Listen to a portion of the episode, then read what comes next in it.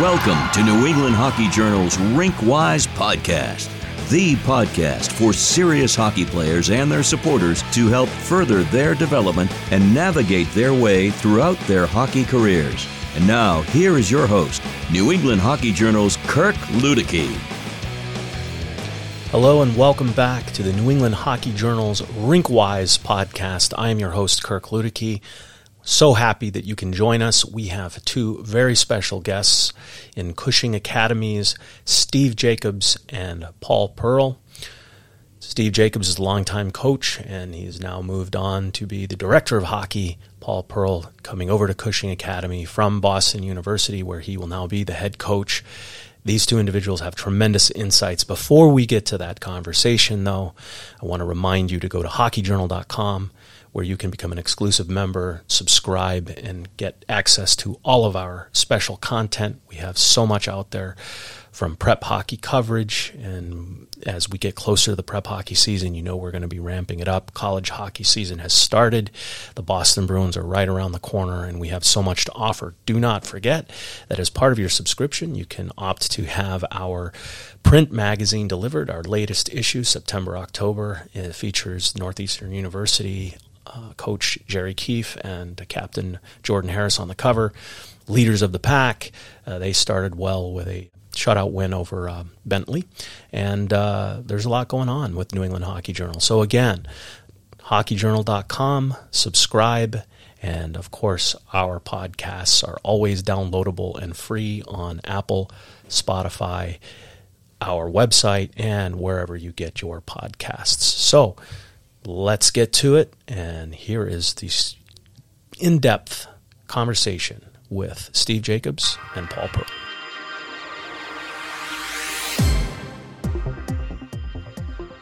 We're so glad to have you, Coach Jacobs, Coach Pearl. Um, just how's everything going at Cushing Academy with uh, with the new school year, and uh, how's everything going with the with the, the positions at the school and, and the respective transitions? Yeah, well, um, it's going great. It's going great, and thanks for having us here. Appreciate it. And uh, it's been an easy transition. I think having Coach Pearl, who's so familiar with the landscape and the the players, and also with prep school, where his son Bobby played in prep school and went to a great school. So uh, that part of it's been great. Yeah, it's been fantastic. Everybody at Cushing has been uh, extremely welcoming. Obviously very fortunate to have Coach Jacobs uh, there. You know, can be a little intimidating to be coaching at the place where the rink is named after the guy that you're coming after. But no, it's been fantastic, and, and led by Steve, everyone at Cushing has been amazing to work with, and it's been a lot of fun. Yeah, great. I mean, you've had some a lot of wins, a lot of wins at Cushing over the years. It's a, it's a storied program. But before we before we go into into that, let's can we can we look at your respective backgrounds? I mean, just you know, Coach Jacobs, we'll start with you. How did you get into hockey, and you know, like what were your experiences, and and and how did you get into coaching? Well, um, I got into hockey because growing up in Hudson, Mass, it was a it was a hockey town, so to speak, where. Uh, you know, I guess it started in the 50s with Firestone Rubber Company moving in, a lot of French Canadians, and then um, I grew up in the Bobby Orr, Phil Esposito era, and both of my older brothers also played hockey, so uh, I've loved hockey since day one. And then as I, you know, I played three sports in high school, so I always wanted to be a coach. I, you know, um, little did I know um, you know, what a great privilege it would be to be a coach. I just knew I wanted to be involved in sports and coaching and teaching kids. Great. Coach Pearl? I grew up in Winthrop and uh, a lot of hockey played there. Everyone, like Coach Jacobs, everyone was a three sport guy football and hockey and baseball. And, um, you know, going through, I was fortunate enough to go to Holy Cross, and, and after the fact, stayed in touch with uh, Bob DeFelice, who was longtime baseball coach and uh, athletic director at Bentley, and he was really a guy professionally that I admired greatly, and just kind of followed his path. I thought I'd be a high school coach. I started at Portsmouth Abbey. 30 years ago, and a couple of years there, and uh, Bruce Marshall uh, from UConn was recruiting one of our guys, and I ended up going to him to be an assistant. But I love the prep school level, so kind of coming back to Cushing here has been a little bit of a full circle thing, and um, yeah, like like Coach said, very privileged to be able to coach for a living. You know, it's, it's a pretty good gig if you can get it. Win- Winthrop, Mass. Mike Eruzione. Mike's Mike's a very very good friend. His uh, nephew is uh, one of my best friends growing up, Bobby Crossman, and um, been tight with the Eruziones and the Crossmans and everybody for a long time. Any uh, fond memories of that Miracle on Ice?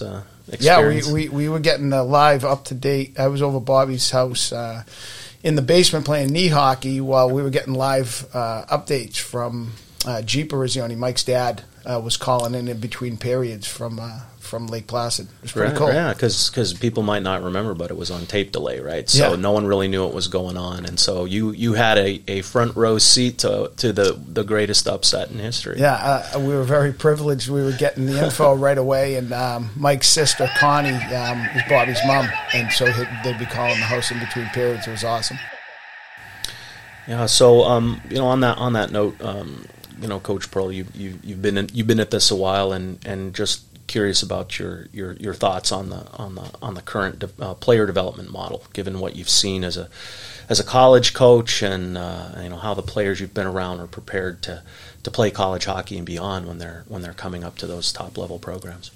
I, I, I think that, um, like anything, you, you can be a cloud yeller and say it used to be better back in the old days when they did this and that. But I, I think we have good athletes playing hockey, especially here, state of Mass. And, um, you know, I, I do worry a little bit about kids doing it 12 months a year now. I It's it's a little much to me. I mean, I just, I, I get why it happens and everybody specializes in things, but I do think – and probably the days of the true three sport athlete may be done with, but I do like when kids at least play two, you know, and have other experiences to develop themselves athletically.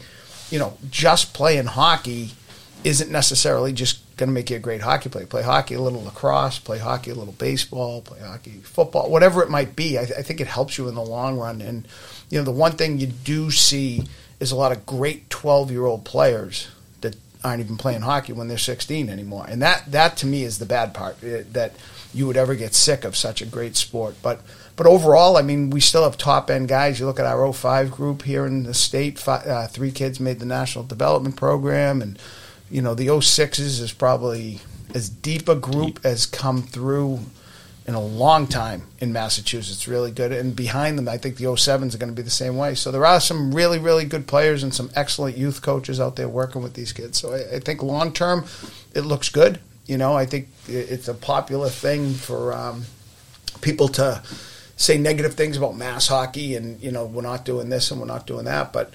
It, the the proof is that there's a lot of good players coming out, so I think the future is bright. Yeah, I agree. Coach Jacobs, you talked about being a three sport athlete in, in high school and how that, that worked for you. I mean, what are you, what are your thoughts on, on the on the specialization of hockey? Because I mean, it was really out of necessity, right? We didn't have ice year round, Right. and it wasn't accessible. So Right. And back then, we never thought anything of it. And I agree with Paul. The specialization is, um, you know, kids get pushed so hard that sometimes, as Paul said, they leave at an early age. But uh, you know, we I had Ray Bourque on the bench with me for a few years, and he was like, "I played baseball. They need to play." I mean, that's proof right there. They need to play other sports, and of course, we love to have the multiple sport athletes for so many reasons. Yeah. Right, right, and you know, you know who else talked about the importance of a multi being a multi-sport athlete was Brian Leetch. Uh, I interviewed him years ago when he was selected for the Hall of Fame, and and he said the same thing. You know, he was concerned then about uh, the specialization, and just he said he also said though, you know, you just got to go be a kid too. You have Yeah. to you have to find time to to grow up and, and, and do some you know do different things because there's just you know there's so much pressure and you know you don't want to open a can of worms on this but it really is I mean if you as coaches from your perspective what would you tell kids that and, and, and parents maybe that are that are going down that road where hockey is becoming all consuming and it's just taking over what you know what would you maybe say to them to maybe help them get get a broader perspective on what else is out there Yeah, I would say get them involved in many things, you know, and make sure you enjoy it and they enjoy it. It's all about the fun aspect. Being a kid, you develop as an athlete while you're being a kid. And um, normal things, you know, go to the beach in the summertime, play a little baseball, play wiffle ball in the backyard. You don't have to be in all these tournaments every weekend. Um, when we were growing up, we went to hockey school for a week or two weeks, right? Right. And we did just fine. It's you know, I mean, you, you want to do a little bit more than that now, but I'm a big believer in do do training. I, I'm not fond of all these crazy tournaments. I don't know what you think, Paul. hundred percent. I mean, there, there's no question that um, the the way rinks work and they have to keep things running. Um, I get it. it, but if you are going to skate in the summer and in off seasons, you should be training, not playing in games. You literally, I mean, they've done studies with USA Hockey and. The best players, the Gretzky's, uh, they they've got the puck on their stick for like two minutes out of the entire game. You know, whereas in a practice, at least you're getting better. And kids love to play games, so you're going to play games, uh, obviously. But there's a way to make it fun without having to trudge out to X rink and play six games in the middle of August. Like no one's getting anything out of that. Right. Do you notice the fatigue factor when you're watching these? You're watching these. And, and, and granted, I mean, context is everything, right? So we had COVID, which really prevented players from being seen and getting that exposure a year ago. So my sense was, in, in being here this summer and watching a lot of summer hockey, was there was like a rush for people to be able to go to as much as they could. Maybe it's like being at the buffet in Vegas and your eyes are bigger than your stomach and you sign up for all these things and then. But do you really think that uh, there's a fatigue factor and that that can be really detrimental to to a player uh, because they're playing so much hockey they just get get tired? Yeah, I think so. I mean, not not just physically, but mentally too. And then it's not real hockey either. I mean, Right, it's, it's right. it's there's no real team concept. It's everyone's out there to try to show their skill set, which is good. But I tell them that just just go have fun if you're going to play. Right. It's fun meeting other guys and, and playing with them. But yeah, the fatigue. I think, um, especially it's still set up like youth hockey. You play one game at ten in the morning, and you could play another one at nine fifty at night. So Or earlier. You Yeah. know, that's the Yeah. thing. I mean, I or earlier, yeah, exactly. earlier than not. You know, I, I, I get it, guys. I was I we did this in the USHL. We would have our periodic showcases with the you know the AAA teams that would come into Omaha, and it was the same thing. It was just it was a grind, um, and so yeah, I mean that's just that's that's great perspective. So, um, Coach Jacobs, going back to you because you've you've seen a lot. You've seen the way uh, the pathways have changed. I mean, when, you go back and you look at the '80s and the '90s and the way players would would come up and they'd go to prep and then they would be off to, you know, they could go right into D1. Um, what do you what what did you think are some of the biggest changes you you've seen just in terms of the, the, the development developmental pathways for players? Yeah, I think you're exactly right. Um, when I first started, you know, 1978, the players were going um, straight from high school and prep school to college, and it's a lot different now. You know, uh, obviously, you know, being part of the USHL, the USHL really came on, and in Massachusetts, it went from public school to Catholic school. Prep was always good, but then everyone wanted to go to prep. Right. And then the USHL came on, and it's older. It's an older league, very strong league, as you know. So that's the biggest change I've seen is that, and college coaches want older kids because you win with older kids. So and they want to win, um, of course. So uh, yeah, it, that's obviously the biggest change. Even as, like when my son came up through, I mean, a lot of the kids repeat a year in prep school and then he went straight to college and all those guys so that was like 2002 and then now they want you to for one or two years in in major i mean not major junior in junior hockey Right. so yeah definitely the biggest change and more more ice time and more emphasis on some good some bad on on skill development and being in the rink all the time you know Paul, from your perspective, what what do you think is you agree and, and, and what did you see? I mean, not not just as a, as a as a coach, but as a recruiter as well as you were going and seeing these players at different levels. You're watching them in prep school, but then you're also watching the junior guys, and you're you're able to at least see a difference in the level of play, the level of competition, and their their own maturity, both physically and emotionally as players. Yeah, I, I think for um, exactly what Coach Jacob said. I mean, right now, it's a little bit of a broken model.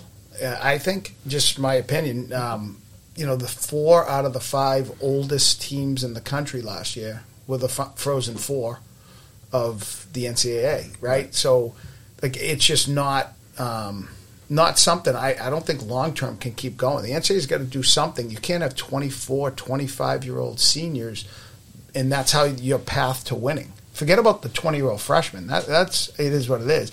24, 25, and then they added the grad transfer rule. They added free transfers, um, so you don't have to sit a year. Um, and they granted an extra year last year, even though we still had a season. So you you've got this glut of players uh, going into college and then also still in college that is going to make it even older. So right. th- there's got to be something that, that gives because there's with all the areas of hockey in the United States and obviously we have Europeans and Canadians. There's more players now too, and there's still only 60 Division One teams, and I think 110 Division Three teams. So there's just not enough spots for these a lot of really good players to play at any level. Um, and you know they're older. You know, you, so you have all these different things. With all that said, the biggest change I've seen is I can't believe how many kids now don't graduate from the high school they start at. Mm. It amazes me when kids will leave. And I'm not, this isn't a slight at those people. They're making decisions based on what they think is best but to go to a school, say for three years, and then not graduate from it is is and go to online school somewhere and graduate from an online school. That to me is the biggest difference. I feel like parents. I feel like when Coach Jacobs and his son were coming up through the ranks, you know, one thing Steve and his wife were going to have was he was going to graduate from his high school. Right. He wasn't going to go to Apex Online and get a degree. And and to me, that decision of okay, it's a hockey decision. Everything, it's a big deal but we're going to base our hockey decisions based on education. I feel like that's really slipped away. Say, and that's more recent. That's like a five or six years the past where kids, it's just different now.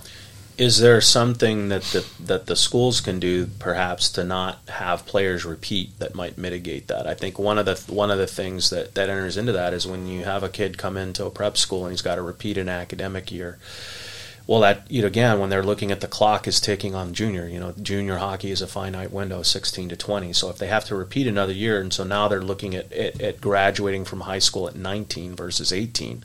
Now you're looking at you know two two years tops in junior versus potential three or two, and then they're into the into college as a 20 year old. I mean, there's a lot of there's a lot of things to, to, to, consider. Is there something maybe that like in exchange to mitigate that? Maybe you look at the, and again, I don't know much about the prep, you know, edu, you know, the requirements and whatnot. But maybe if if if there were fewer requirements for people to repeat academic years, maybe you, you would see them finish it out. I don't know, just just yeah, spitballing. I don't, I don't really think um, we don't have any requirements mm-hmm. for that. You know, it's it's really a family decision. Gotcha. Whether to repeat or not, and and you know, it, it makes sense for a lot of families. You know, for many, for maturity reasons, academically, mm-hmm. living in a community, and athletically. So. Um, you know, I think we, like we have two players that unfortunately left this year to go to the USHL, but that was their call, the family's call. But they never repeated. Now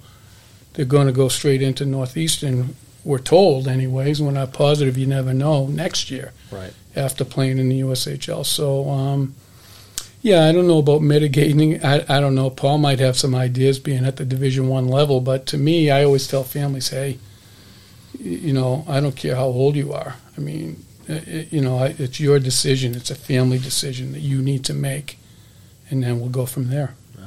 Right. No, I think that's fair. Right. Is the repeating thing maybe maybe an issue there too? But I think it just goes back to the and this isn't a hockey thing. This is a family thing.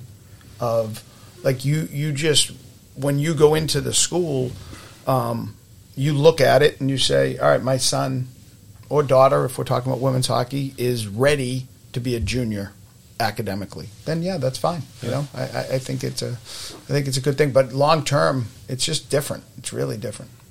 Okay. Well, on the on the note of since we're talking prep, it's a perfect time to talk about Cushing. Um, so, Paul, uh, just you're now coming in your first year. You've had a chance to to be here for a little while, and and and just really curious about what you've seen, what you've experienced, and then we'll get into your, your vision a little bit and, and what you want to accomplish. But uh, just overall impressions of making the, making the making the switch and, and how it's working out for you. Oh, it's, it's working out unbelievably. So I, I had been there through my son and through recruiting, I'd been to the school many times, but really just the rink and the baseball field. I'd never seen the inside, and mm. it's a beautiful, beautiful campus, like unbelievable college feel to it, and um, you know, being there, the people are kind of what makes it. And I'm sure a lot of people who work at places say that, but literally, it's one of the most supportive places I've seen. Um, there's just a great community sense. Um, starts with our headmaster and goes all the way down through that. Super friendly, super helpful. Um, you know, really strong academically. Kids get a lot out of it, and the community and the dorms and things. Uh, I, I, feel like the kids are having a lot of fun, and it, it's a great place. So it's been nothing but uh, positives for me so far, and I've really, really enjoyed being there. And I think I can see why they've been so successful over the years, and and hopefully we can continue that. Great. Um, what about you? What about you, Steve? In terms of you know you coaching for so long, and now you're stepping back. You have different different duties, different perspectives. Just how yeah, I've always loved Cushing. You know, um, I never went to coach in college, basically because I wanted my kids to go to Cushing and I wanted to be there. That's how much I loved it. And like Paul says, it's there's so many support systems, you know, and for a coach, and now uh, you know I'm, I'm not a coach, but I'm still involved, especially with the kids. You know, in hockey they talk about puck touches. The more touches, the better. Well, the opportunity to have people touches at a place like Cushing and be involved in the community, it's pretty special. Yeah, and um, you know, just for people that may not be familiar, and I'm talking, you know, typically folks from New England have a better have a better grasp on it. But when you when you start talking about players are coming from all over now, so they're coming from the Midwest and the West Coast and South. You know, I mean, look at all the, the top players that are coming out of Florida, for example, and Texas. And so, when you have an opportunity to potentially recruit players from outside of the area, but but who the players themselves and maybe their parents don't have as much of an understanding of the process, what are what are some of the helpful things that that you can speak for from a Cushing perspective that would maybe help them understand what steps they need to take to you know if they have a player at a high level that could could be on the team and and get the educational benefits of the prep school there. Yeah, well, first of all, I'm biased, but I still think I think that right now, if I was a parent, I'd say I want my son or daughter to go to prep school and get the education, the balance of the education, and the great athletics, and living in a community, leadership opportunities, all that stuff. Um, so I think that, and then you can play junior. You know, very few go straight nowadays into college. But um, you know, to get back to your question, the uh, what was your question? The question, just the process. I steps. talk. I talk away. Yeah, the process. Yeah. yeah. I'm sorry. Yeah. So I think I'm big on advocating for yourself, mm-hmm. and you know, we get a lot of emails from parents, and that's great. Um, but I would reach out. There's so many great prep schools and great co- uh, coaches. And um, as far as Cushing, we love it when someone really wants to come to Cushing. Like we feel we have a lot to offer. I don't think you know this is going. This is Paul's thing right now, recruiting the team. But we've had this discussion that you know um, we're not going to beg kids to come, but advocate for yourself. Go online, check out our website talk to as many people in the hockey world as you can, and then um, you know it's normal to send send an email to the coach, and that gets you on the radar. And then we're always talking like, do you know him? Do you know that? And then people that we know, we both have strong networks, and um, so we reach out to our network to see what we can find out about individual players, high character, some better students than others, but all good students and then we go from there. Right. And you want people who want to be there. That's Absolutely. an important thing you said, right? You know, Absolutely. like you said, you don't want to have to beg someone. Yeah, there's a recruiting process, but it's all about they have to want to be there and they want to be committed and and buy in because you know, without that buy-in, as you know, it's, it's not going to work. It's really difficult, and because uh, just speaking academically, a school like Cushing, I mean it, and I think the, one of the great things that I've always understood about prep school, even though I didn't go, um, was it really prepares them for the challenges of college life because you have to balance so many things, especially as a student athlete with this the high demanding academics, and you just don't get that in public school. I know I had to I had to transition. So, so Paul, I mean, just from your perspective. Um, you know, what are what are some of the things that, that when you're dealing with, especially the new players coming in that haven't, you know, they didn't have a season last year, so you've got some, you know, some probably academic sophomores that haven't played pro, you know, haven't played prep, uh, and so this is going to be new to them, and then you have your new incoming freshmen that are adjusting to the to the academic load and your returners. How, you know, what are some of the things you're doing to balance or to, to attack that challenge of, of having your team ready to go when the season starts?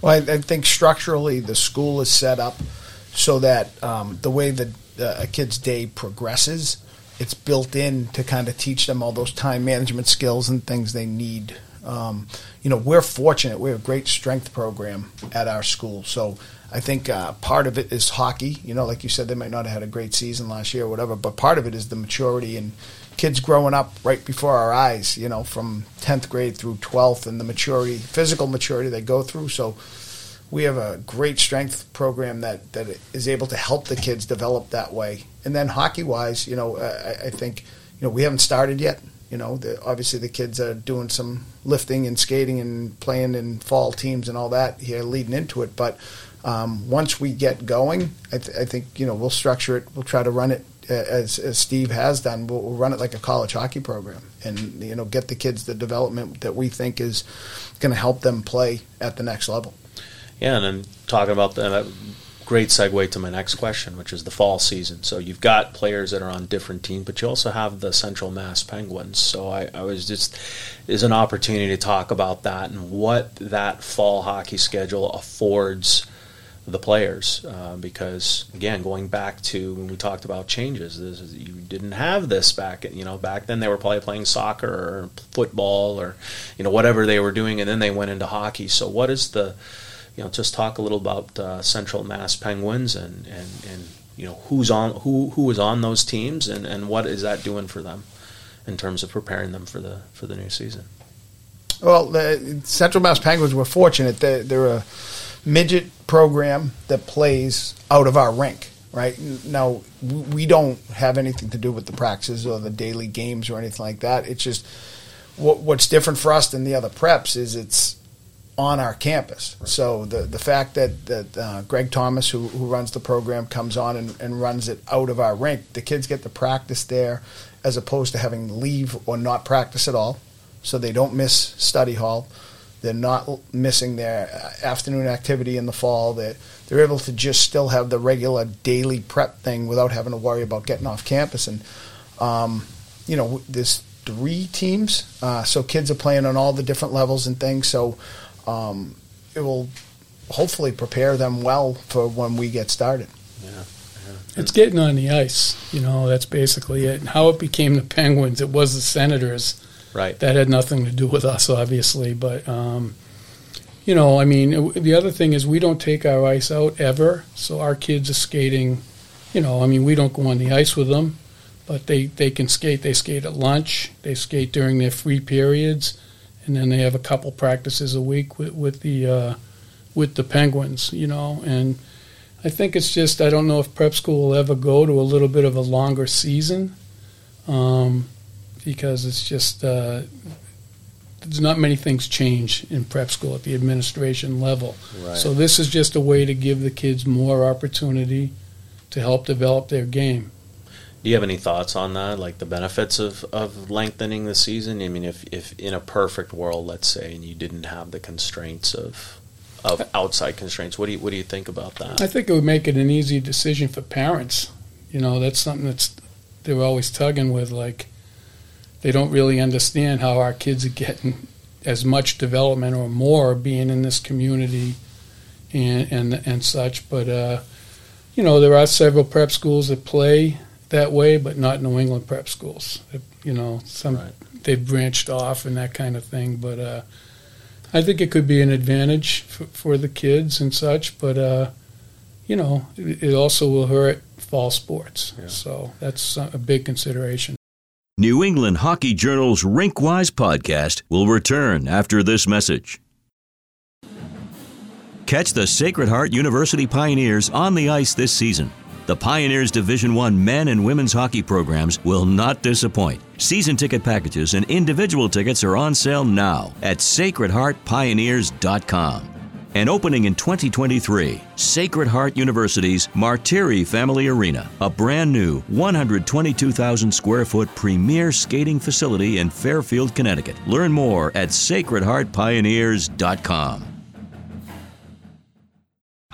Are you serious about playing your sport in college? Do you need a flexible education that allows you to maintain your practice and competition schedules while also preparing you to succeed at the next level? You should check out the University of Nebraska High School. UNHS is accredited and offers more than 100 online courses, including NCAA approved courses to protect your academic eligibility. Students could earn a UNHS diploma or take a single course for transfer credit. Courses are college prep, self paced, and available 24 7 365. Enroll anytime and take up to a year to complete a course. Visit highschool.nebraska.edu today.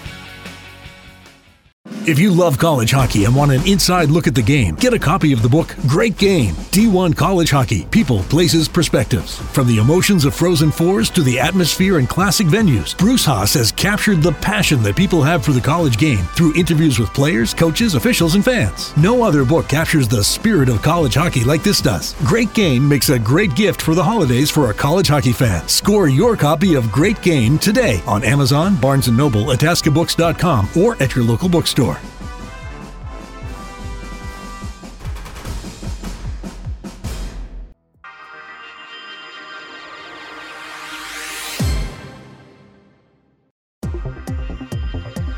Go back to some of the great teams you've had over the years, and you've had players go all the way, all the way to the highest levels, and uh, so this is an opportunity to just kind of go back a little bit and think about some of those players that you had the, the opportunity to coach and, and mentor and develop and I'm just curious about some of your you know some of the fond memories or some of these players that were able to to achieve their dream to get to the very top and what were some of the attributes you think really were important to them being able to do that.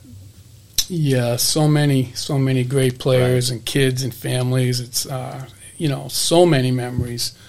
I think that um, the attributes to get there, it's it goes back to just loving the game, simple. Right. And then those guys with that battle competitive edge, they they're the ones that make it a little bit further, and then willing to go the extra mile. But um, you know, to me, it's a it's a product of uh, our our school and the and the community, and the assistant coaches and the administration that that help us um, that have helped produce many great players and kids, and not just at the Division One level. We've had a lot, but we've had a lot of great kids that have gone on to NESCAC schools and right. great D three schools who are also great hockey programs. So. Um, yeah, all these kids just make a big time commitment. I think I'm the most proud of that. And going to a lot of weddings now, oh, you know, yeah. and having sure. their kids, yeah. having their children, the legacy, you know, be interested. The legacy, you know, yeah. the ones who, you know, the sons and daughters of the of the players that played for you. Absolutely, yeah. yeah. That's, that's the ultimate validation. You know, I, I, you know what I find, Paul, is that it's easy to talk about working hard, right? And you know, it's the old adage: talk is cheap, right? But but the, but work is work, and you can see it, you can sense it, you can smell it. Those are the these are the guys that are staying out, coming on early, staying out, taking every you know, like squeezing every every ounce they can out of their ice time, are in the in the weight room, are dedicated. They're they're in asking questions. They're wanting to see their shifts. You know, what do you what do you say to people who talk about working hard, but but but really you know confine their work to when they come to the rink because I think we all know if you're just working when you come to the rink, that's probably not going to be enough uh, to get you where you want to go. Right. Well, I, I, think you point to examples of the kids who are doing it the right way, you know, and the kids who in the past who did it the right way. That's what's great about being in a place like Cushing with the history, is um, you can point to any number of these players that, like Coach said, went on to Division One, NHL, NESCAC, whatever it might be, and those are the guys who put in the extra time. And I think um, that's one thing that a boarding school like Cushing will kind of bring out is that maturity because you are there and you have the support group, but you're still going to make your own decisions, and mom or dad won't be there to push you every five minutes to say do this, do that. So it kind of reveals you a little bit as as your maturity level increases, you know, and, and that's where, you know, we hope to really develop kids that way or continue to develop kids that way.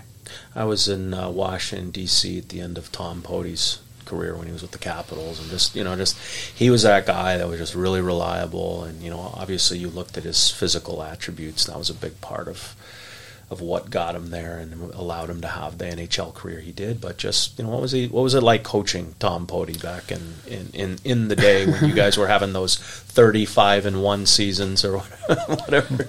Yeah, it was like okay, get on the ice. you know, Tommy's just so special in so many ways, and he still is.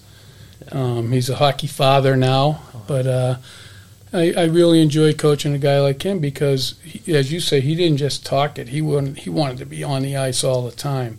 He couldn't play another sport because he had these special allergies and things. So he just wanted to play hockey. And you know, it, it, one of Paul's great points is, I mean, prep school fosters independence. So these guys come. Tommy came from close knit family in Worcester, Mass. Played for St. Peter Marian and you know, in his early years, and he came and then he just grew up at Cushing, and uh, you know, I always knew he'd be successful. He's such a character guy. You know, his talent was ridiculous, his hands and, and his the, the way he saw the ice and played the game, but more so, or as important, his character and what a great teammate he was.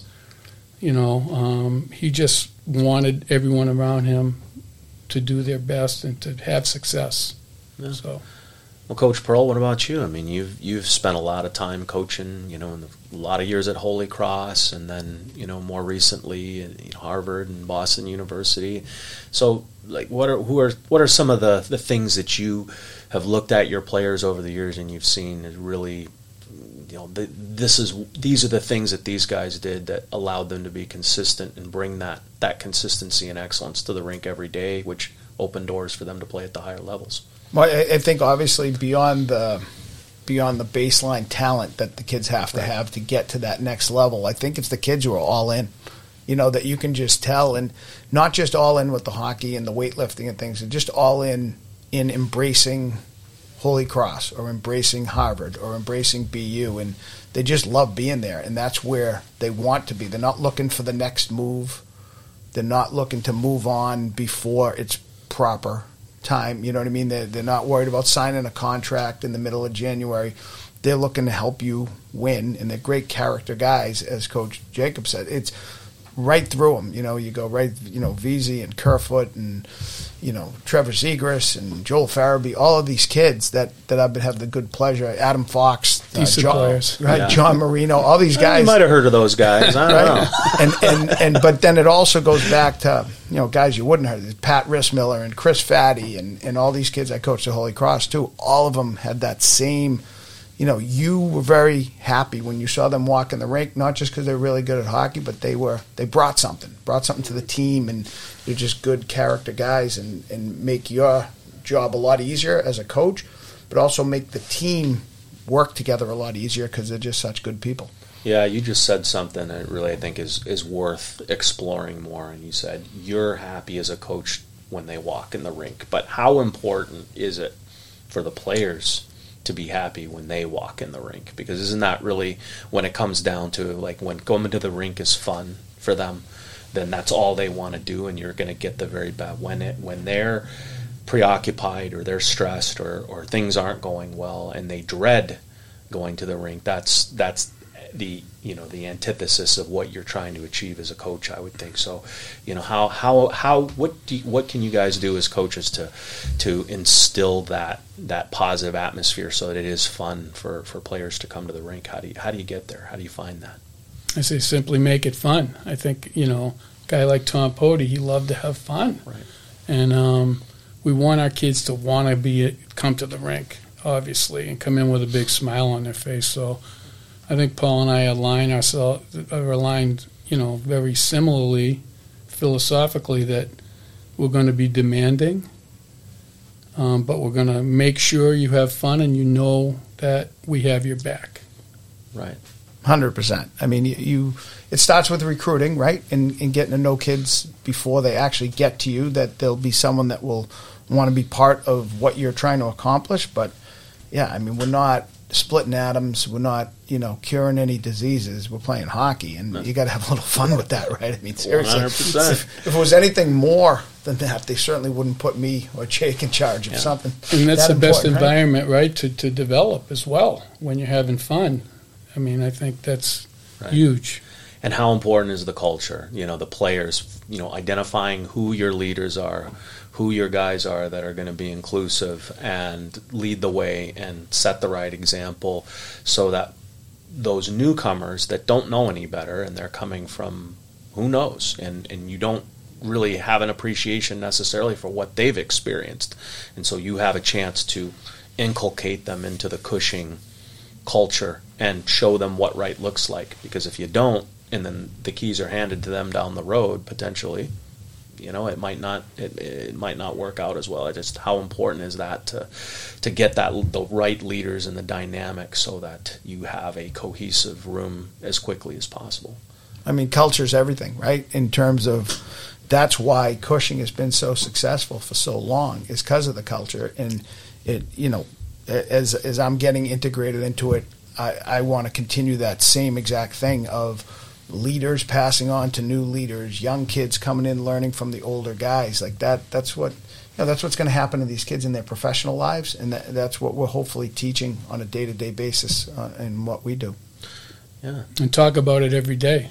You know, when we're telling telling these parents that you know some of these young kids, they're young, great athletes and students.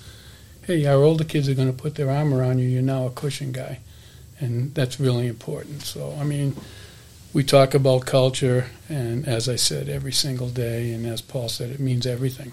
No, I mean, as former military, I can tell you it's it's it's it's critical. Of course, in in, my, in that line of work, if your culture isn't right, it's you know people die. So not to get overly dramatic on a hockey podcast, No. but it's something I've always been very sensitive to, and uh, I look at it with the Boston Bruins. And you know, an example is a, is a Nick Foligno who comes in and he talks tells a story about how Patrice Bergeron's personal phone call lobbying him to sign with the Boston Bruins made more of a difference than his own brother. You know, pl- you know, had the chance to play with his own brother in, in the Minnesota Wild, and that's hey, look, Billy Guerin's with the Minnesota Wild, and they're certainly, I think, turning things in the right direction. But uh, there's a lot to be said, and, and and if you build that culture, word gets out, and then people want, you know, the good people want to be there because good people are, you know, you, I'm a firm believer in, you know, you're judged by the company you keep. Yeah, we want them to have the best experience possible. Yeah, fantastic. So, um, so, so Coach Jacobs, just just curious, and, and you know, we've talked about Cushing, and you were there. You've, you've you've coached, you've seen a lot. What led to the decision to maybe take a step back and and and you know, okay, not going to be coaching the team. You're still involved, obviously, and, but but but to, to, to move back and, and and have Coach Pearl come in and, and take over and steer the ship. Well, when I came back to Cushing in 2017, um, this was the plan. Okay, and I, I, you know, I wanted to convince the administration that having another layer, because in prep school everyone's so busy, you know, and uh, our assistant coaches they're teaching, they're doing duties, and, and you know, it's just they don't have an advantage of helping the kids as much as they'd like to. So, um, you know, I I also have grandchildren playing hockey now, and I'm thinking about moving on. I'm a little older now, um, so this just gives me an incredible opportunity to still do what I love, inspiring kids every day. Also, the transition, which is so easy with Paul. Um, you know, I didn't realize how easy it would be, but I didn't realize we'd be able to attract a guy like Paul to come. And I think just uh, our plan at Cushing is like just adding another layer of support for the kids. I'm involved with the whole program.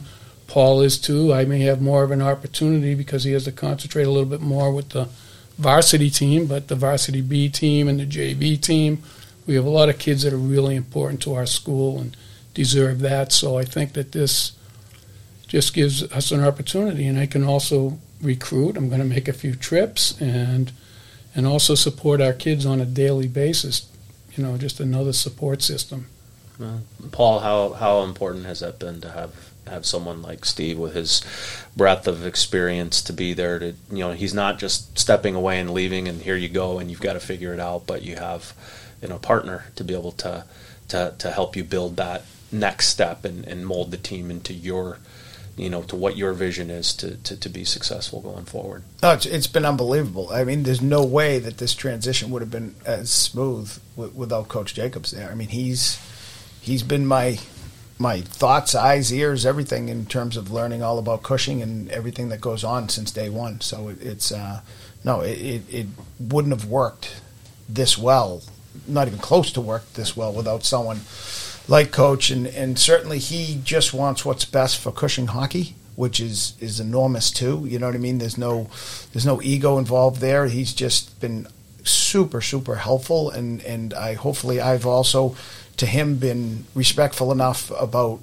uh, the whole process because again, no no one's going to do it better than Coach Jacobs has done it for the past 30 years. But, you know, I'd like to try to do it as well as he has, and, and he's been nothing but supportive in, in order of in order to, for us to get to that point. right Yeah, we hit a home run with this guy. Yeah, no, and it's hey, listen, the, the, the track record speaks for itself, right? And you've been you've been involved at a lot of levels, and at the end of the day, I think continuity is is so important. Right? Anytime there's change, there's going to be, be just by nature of you being who you are. I mean, it's it's not going to be the same, but the but when there is a change and it's a wholesale change, you know, an entire staff goes away and a new one comes in. Uh, the turbulence, you know, that staff has to figure out the environment. They have to figure out their team. The players are unsettled. They don't, you know. So I imagine that for the the returning, you know, the upperclassmen, the, the, the Penguins, they there's a comfort zone of, of knowing that you're that you're there, Coach Jacobs, and that, that, that they're in good hands, and that there is a, a transition and some continuity to, to the entire process. That was one of the big reasons also. And also all the kids that I recruited, because we hired Paul in July. Right. So, and he's also done a little recruiting too. Um, so, yeah, the continuity is huge, and our administration understands how important the hockey program is to the school, and that that means the world to us.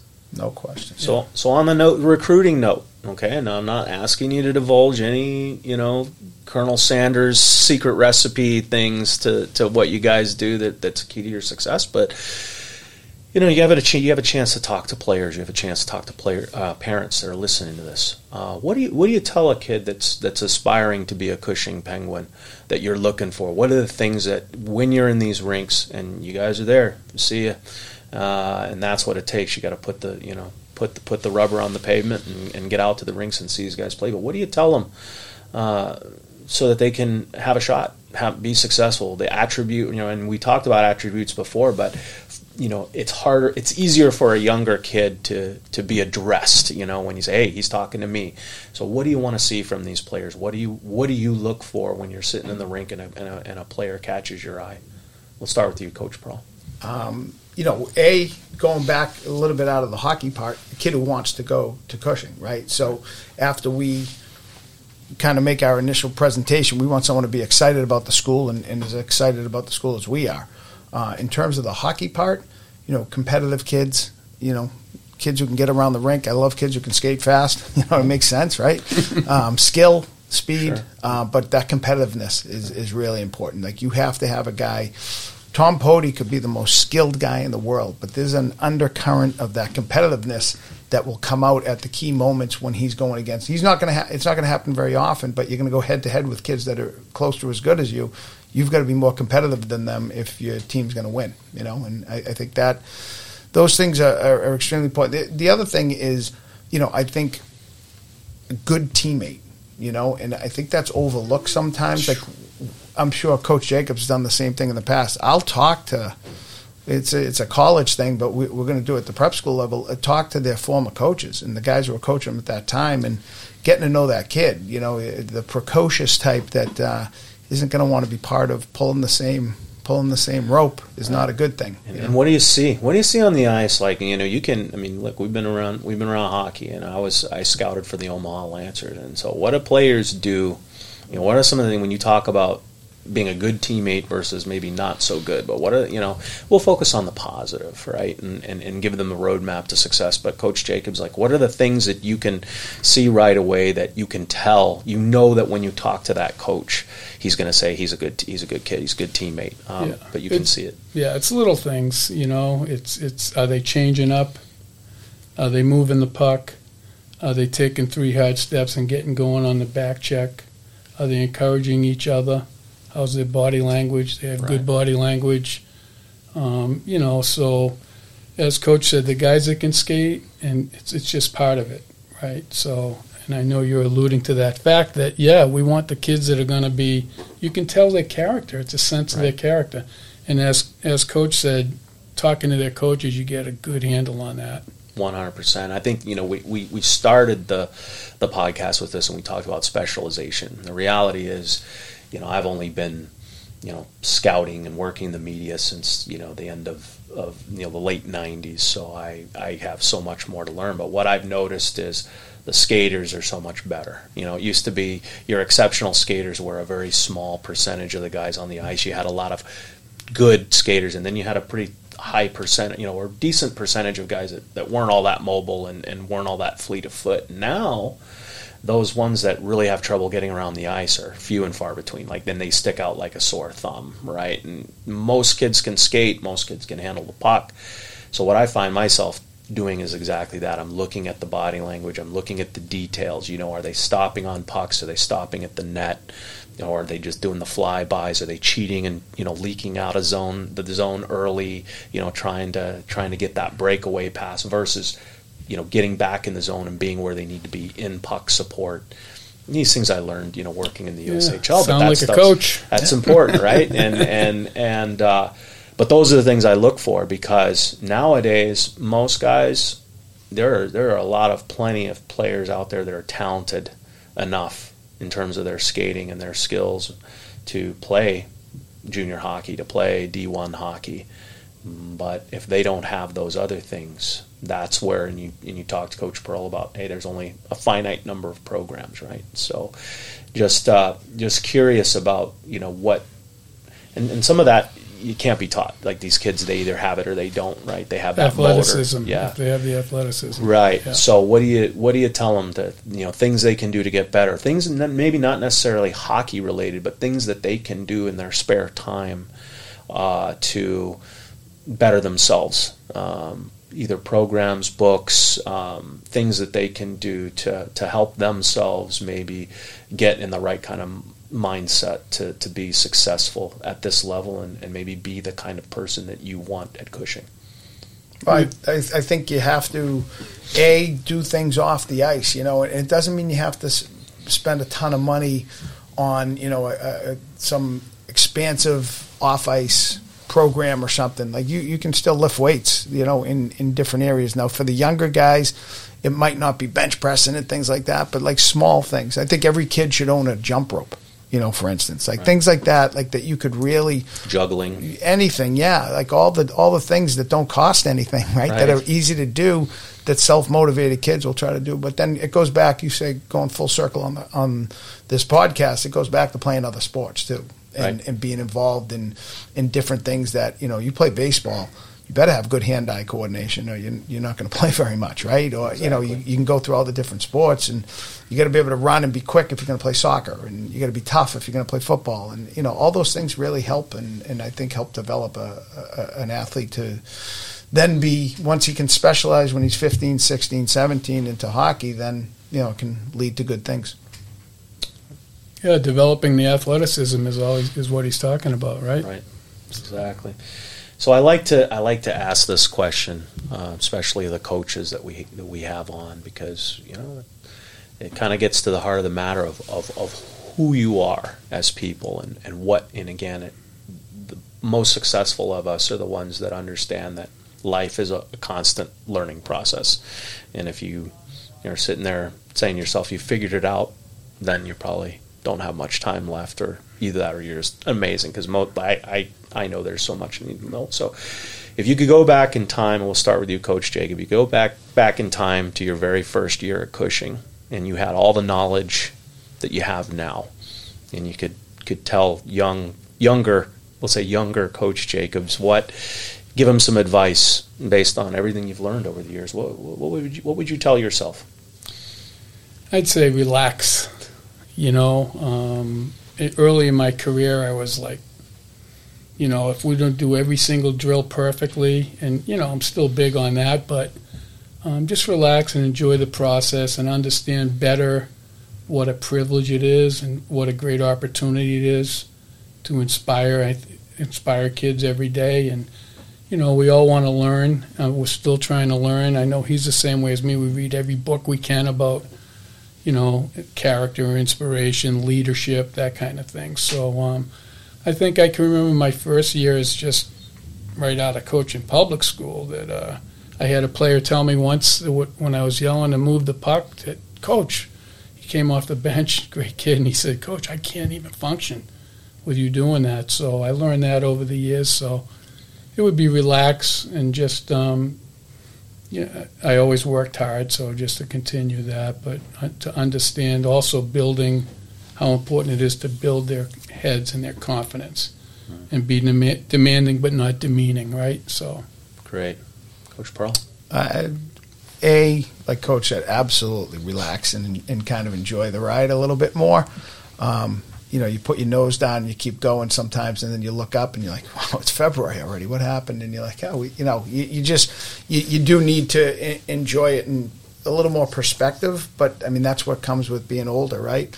But the second thing I would say is, and this has developed as the years go along, is more and more and more individual meetings. Like you're always talking to the team, and when you watch the movie, you know that's the the coach and Hoosiers giving the team the great talk, but the best things about our job, uh, I, I think Coach would agree with me, when you sit in the office with one or two of the players and you talk about nothing to do with hockey and you just learn about their lives. You learn about and have a laugh or two like that.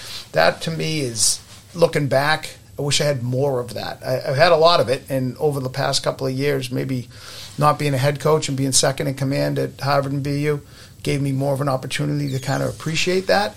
And you didn't have to have that division, you know, as, as what I thought was important as a head coach. Um, yeah, yeah, just getting to know these kids personally and, and uh, you know, you, you're going to be their coach. You're not going to be their friend, but you certainly can be super, super supportive and uh, and learn more about them individually. I think that's they need to know you care. Exactly, man. I was what I was getting ready to say is I think that's so important because a lot of these players need to be told sometime, and they just need you to talk to them mm-hmm. to acknowledge that they are there and that you appreciate that they're a part of it. And if you do that, they'll go through they'll go through that brick wall behind you, right, for you.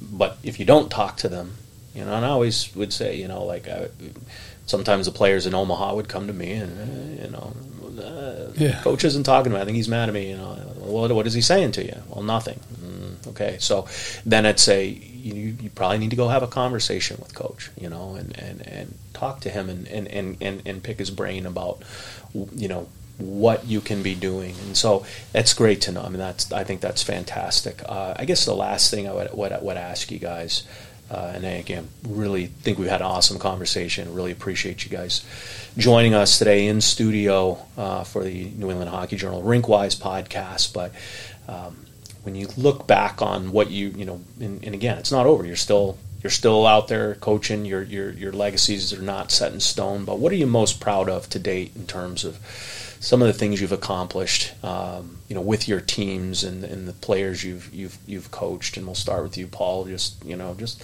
what are you looking back, like what are the things that you can take some real satisfaction from knowing that you did and did well? well I, I think um, you know you, you have different successes and different failures throughout your coaching career, um, and and certainly, you know, for me personally, getting through both of those and still trying to be the same person and still care.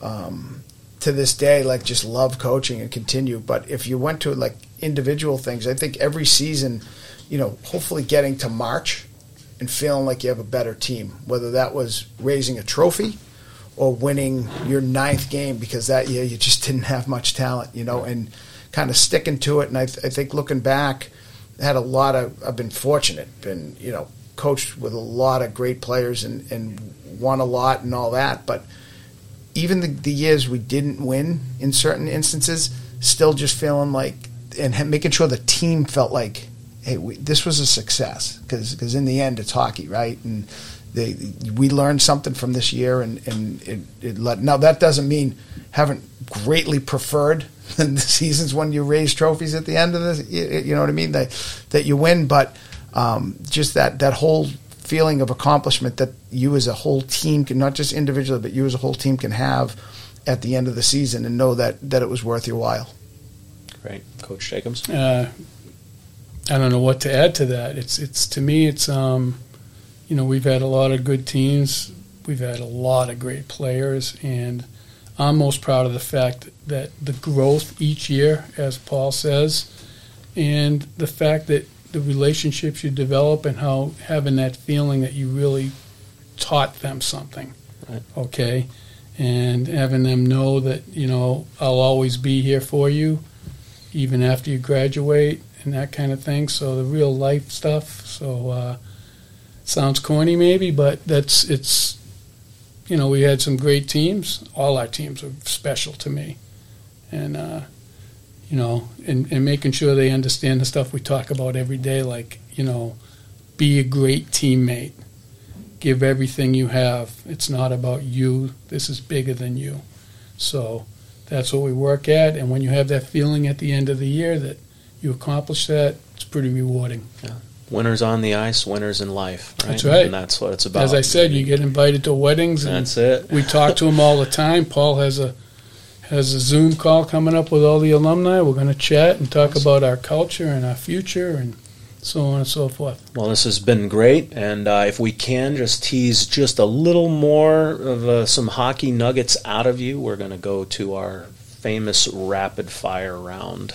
It's time for Rapid Fire.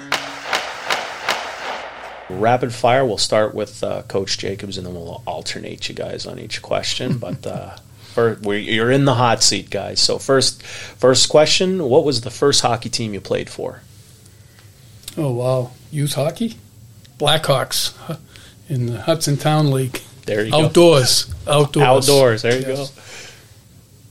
Oh, I get to answer Yes. the same question. I thought we were getting different. The uh, Winthrop Mite A's, you know, the we were playing. We didn't wear masks. It was great. It was. Uh, I saw a couple. My mother still has the pictures of them. It's hilarious. Yeah, no. I want I want you guys both to be able to weigh in on these. Um, but I will st- we'll start with you here. Who was the uh, hockey player you most looked up to growing up? Oh, uh, Ray Bourque. Just thought he was fantastic. I love Ray Bourque, but Bobby Orr. Bobby Orr. There you go.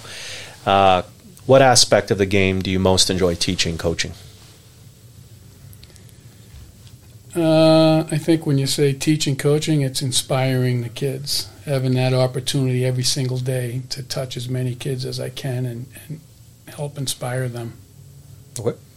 Um, I'll, I'll go the hockey route here. D zone coverage. D zone. Can't get enough There of it. you go. All right. Okay, for you then, M- Guy Lafleur or Mike Bossy? Mike Bossy all day long. Yeah, I had there his, you go. There you go. I had his his model Titan, the Titan, white Titan. yeah, the white Titan. Yeah, That guy could rip it. I Yeah, love that the was my that was my. street Lafleur was better, stick. but I liked I like Bossy better.